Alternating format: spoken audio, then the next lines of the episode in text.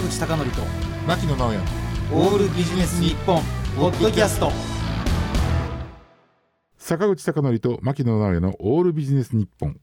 今日のテーマは簡単な悩みや問題解決の糸口。ほ。今回発売になった新しい iPhone を買いました。お私は12のままなのに。いや私もそろそろですね、もう2年更新じゃなくて3年でもいいかなと思いつつもあまあ、今年買ったんですね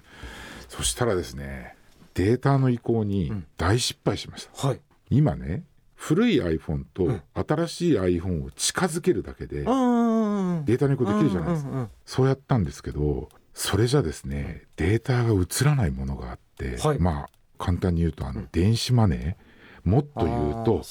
交通系 IC っていうのは一回なんか相手のサーバーに預けてうん。昔のうん。スマホで。でそれを新しいスマホでダウンロードするっていうことが必要なんですけど単なる写真とか音楽じゃないですもんね。そう。ん。でそれをやり忘れて私はすっかりデータが移行されたもんだと思って、そのまんま大阪に行ったんですよ。はい。そしたら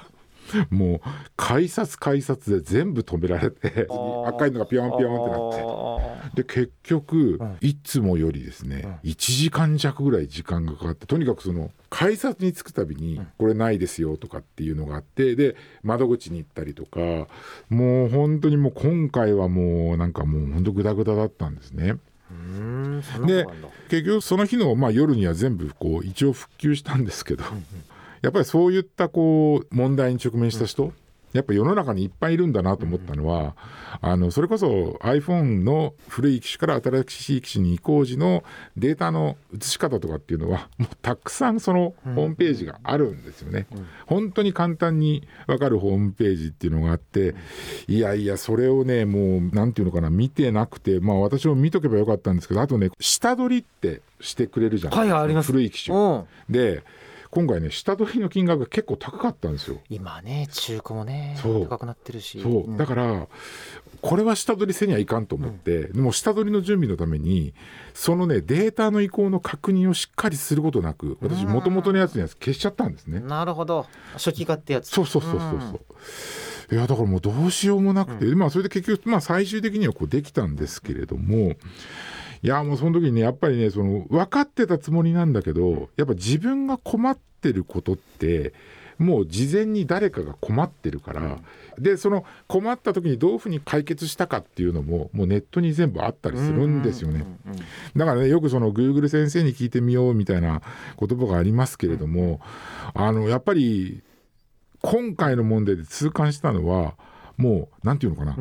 自分の行動にいかにそのスマートフォンっていうのが、密接？でそう。うんかっていうのはもう痛感してなかなかねその最近なかったわけですよ。その自動開発機にやって赤いのがピーってなってこうゲートが開かないっていうのがそれをねもうに1日3回も4回もやられるとちょっと本当どうどうなってんだろうなと。まあそれはその JR 東日本さんとかあとアップルとかが悪いんじゃなくて私が悪いんですけど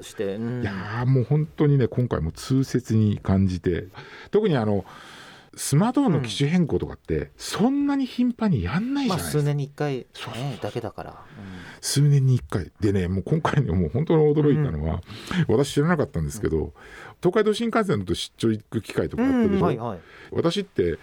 JR 東日本の在来線に乗ってから新幹線乗るんですけど、はいはいはい。その時って、まあ、今までって普通にこうスイカでピッピッて行けてたんですけど、そこにね、あの JR 東海のエキスプレスカードと JR 東日本のスイカが